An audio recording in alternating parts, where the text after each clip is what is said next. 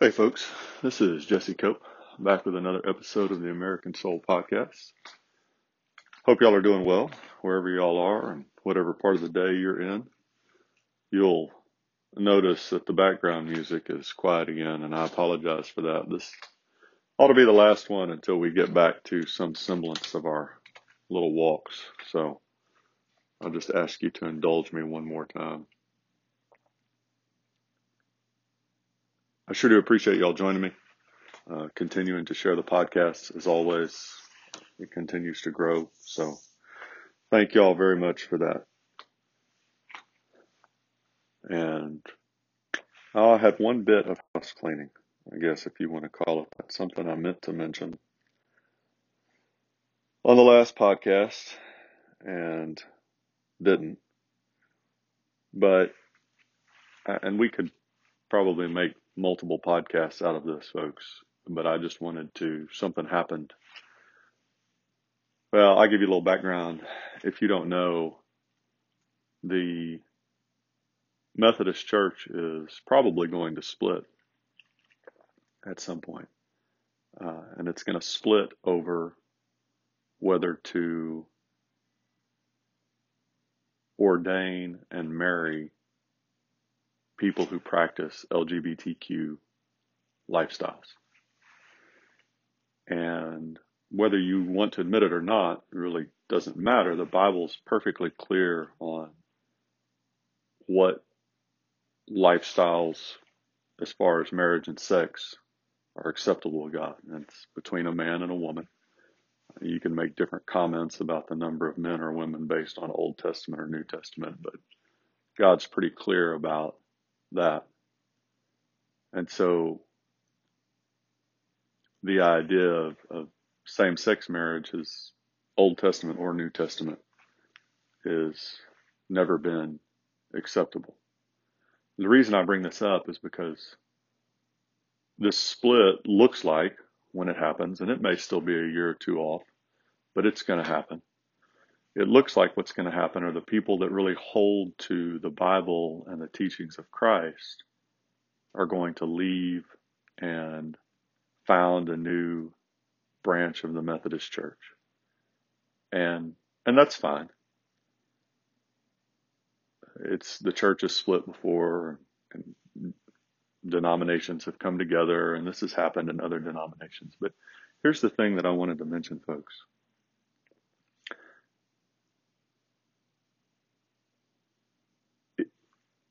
It's not the job in an organization of the people who hold to the founding principles of that organization to leave.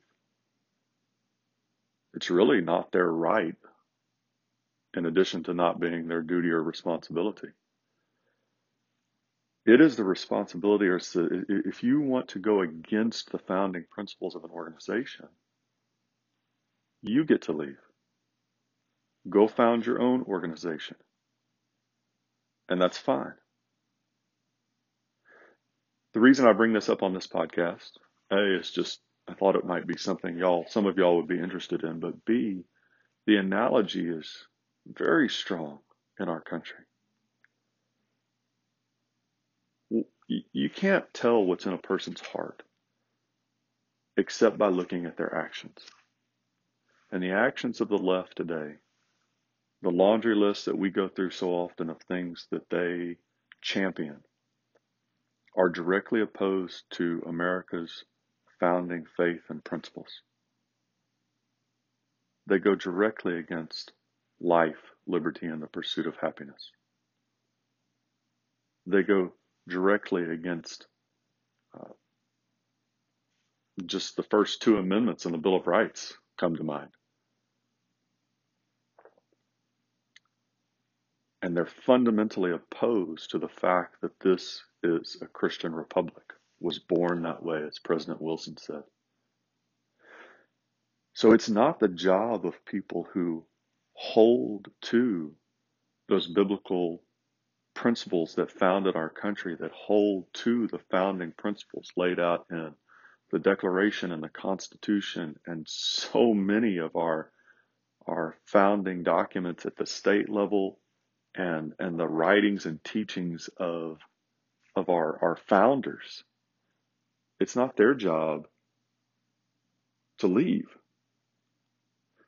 It's the job of the people who despise those founding principles to leave. So just to be real clear, if if citizens that support values on the left, if they're going to choose to support those values to the point where we're at today, where the country is being dismantled, destroyed, on on on the on the conservative Christian side, you want to use those labels, folks. On the people that hold to the teachings of Christ and the founding principles of this country, it's not our job. It's not even our right to leave. It's the job of those citizens that champion the values of the left to leave and find a new home. There's no room for talk of succession today in the United States. That that's that's the nonsense of the South. That's not the mentality and mindset of Lincoln and Grant, of Washington and Jefferson and Adams. Our founders didn't say, hey, just give us these few states and y'all can have the rest. We just want a few here. Lincoln and Grant didn't say, you know what? Hey, that's okay. Y'all go ahead and just y'all split off and we'll be fine with that. Because they knew that they were fighting against evil. And it wasn't their job. They didn't, God didn't give them that option their job, their responsibility, their duty was to either give the enemy the chance to change or to show them the door. And that's where we're at today, folks. And that's, we need to remember that. All right, so the main for today is a story about a man named Mitchell Paige. And I think it'll become pretty apparent why I read this. I'm going to go back. I, I may come back and read a little bit of preface after I go through this, but I want to make sure that I get all of his story. And this is coming again, folks. I pull a lot from the Founders Bible, from the Patriots Bible, and from America's God and Country Encyclopedia. I pull from other places too. We talk about the Avalon Project sometime, and pull from, especially during the Thanksgiving period, we'll pull a lot of historical presidential proclamations. But I use those three sources really heavily. And if you don't have a copy of each, I would I would strongly recommend. You can get them on Amazon, Barnes and Noble. Uh, you can order them other places. The Patriots Bible is a phenomenal resource. I would probably recommend that first. Uh, the God Encyclopedia is another just phenomenal resource that shows how much not just kind of slightly, but how it's it's hard for me to even put into words how much our country depends on God, our relationship with Him. And then the Founders Bible, so far, everything I've seen, folks, I would recommend immensely. I just I haven't dug into that one that much, but those three things. This particular excerpt I'm going to read uh, is coming from the Patriots Bible.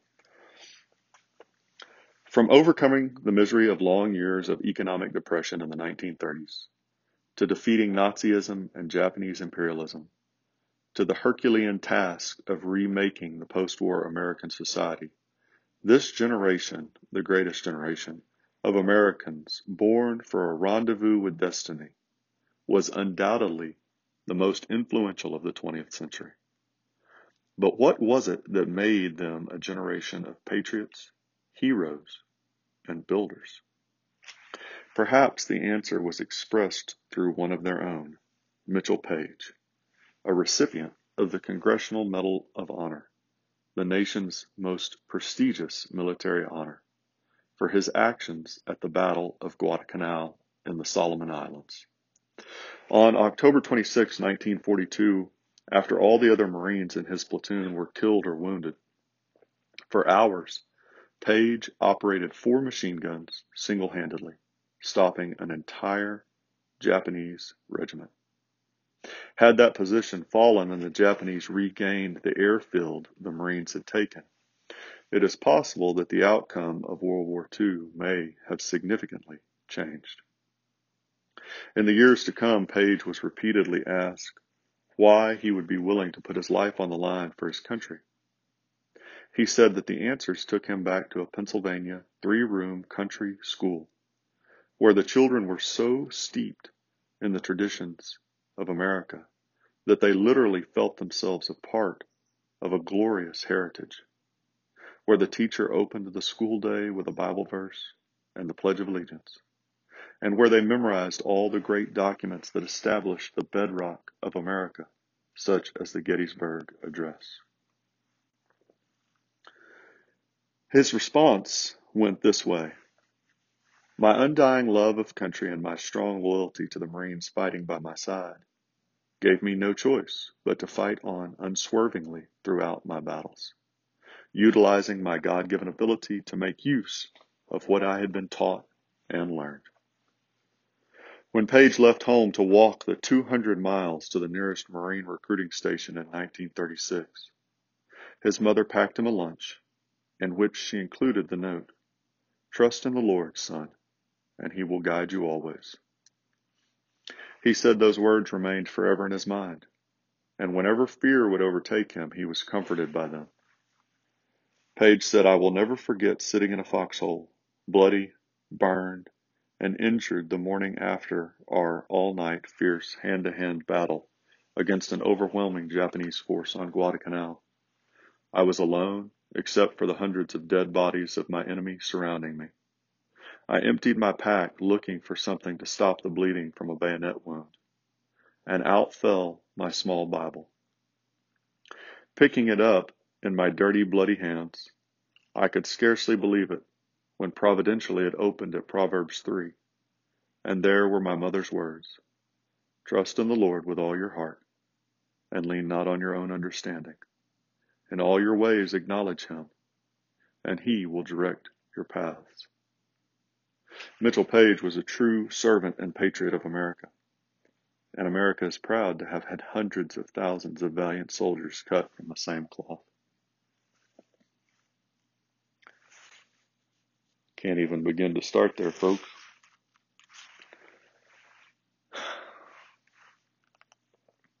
I guess the biggest part of this It's his commentary about the little schoolhouse in Pennsylvania where he was taught the Bible, taught the Pledge of Allegiance, taught the founding documents to the point of memorization. We don't do that today. Oh, we may say the Pledge of Allegiance, and you've got some schoolhouses that probably teach the founding documents one year here and there. Maybe even to the point of memorization in your younger grades. But we don't teach that as the central core facet of our educational system anymore. God is not at the center of our education. Our heritage is not at the center of our education. You can't argue that. And, and if you think you can, go find some teacher somewhere across the country that you trust that'll give you an honest answer and ask them if God and Jesus Christ and the heritage of our country are the central core principles, pillars of education today. Without a shred of doubt, I promise you, if they're honest and knowledgeable, they'll tell you no.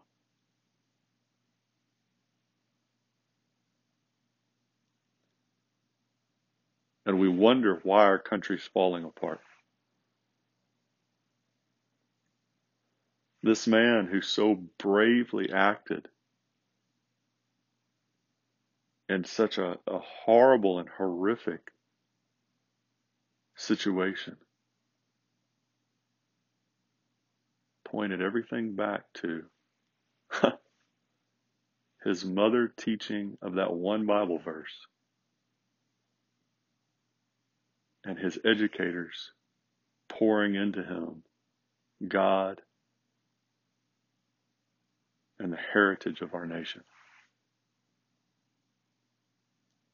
If we want to win this battle, this war for the soul of our nation, folks, it is going to have to be. And I've said a number of times, I think we've got a real fight coming. I don't, I don't see how that's avoidable anymore at this point.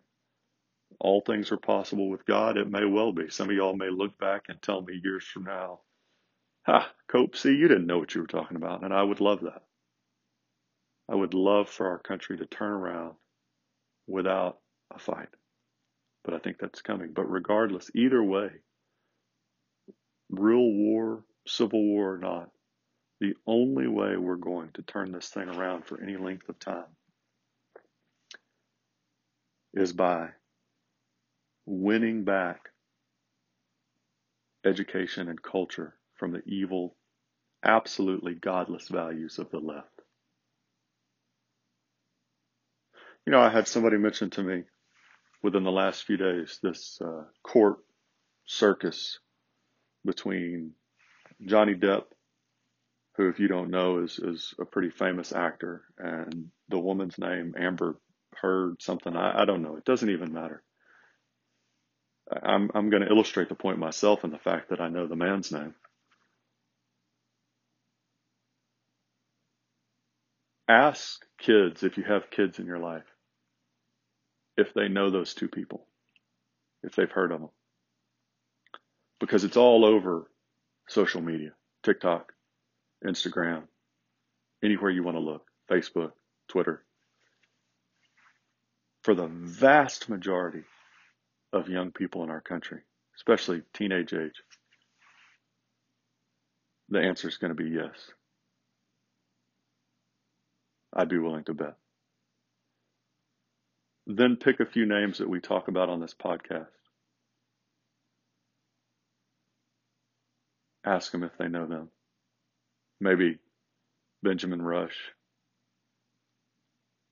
You could pick whoever you wanted. I bet the answer is going to be no.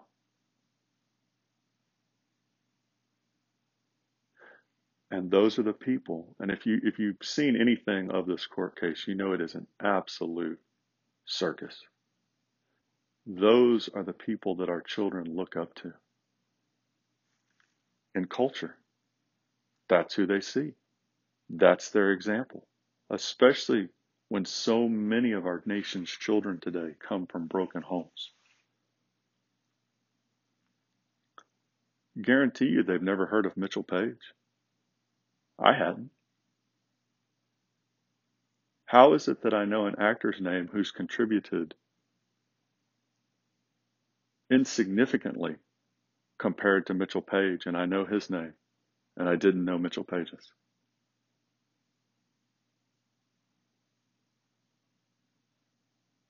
You can't have an education system that attacks and a culture whether you're talking about Disney or Hollywood in general or TV, Netflix, Amazon, books that attack and undermine the founding principles of a nation. And, and that's what we feed our children and expect the nation to strengthen.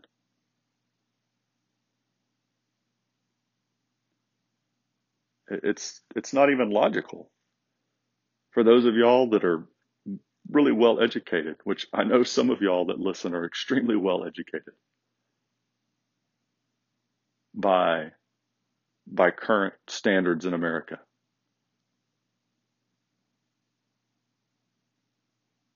But apparently that doesn't mean we have any common sense. Because logically, we're making decisions and then expecting completely different results. I had something else, folks, but I've run up against the window, and honestly, I can't pull it right now. Phenomenal little story about Mitchell Paige. Uh, lays out exactly what has to be done to have a strong country and to have men and women of that caliber. Got to teach them God and the Bible first, and then our heritage second. Sure do appreciate y'all joining with me. I promise we will get back to our walks I know some of y'all are entertained by all the chaos in the background dogs and cats and children and turkeys. And I appreciate that. So thank y'all for joining me again. Thank you for giving me a little bit of your time. God bless y'all. God bless your families. God bless America. We'll talk to y'all again real soon. Looking forward to it. Always do.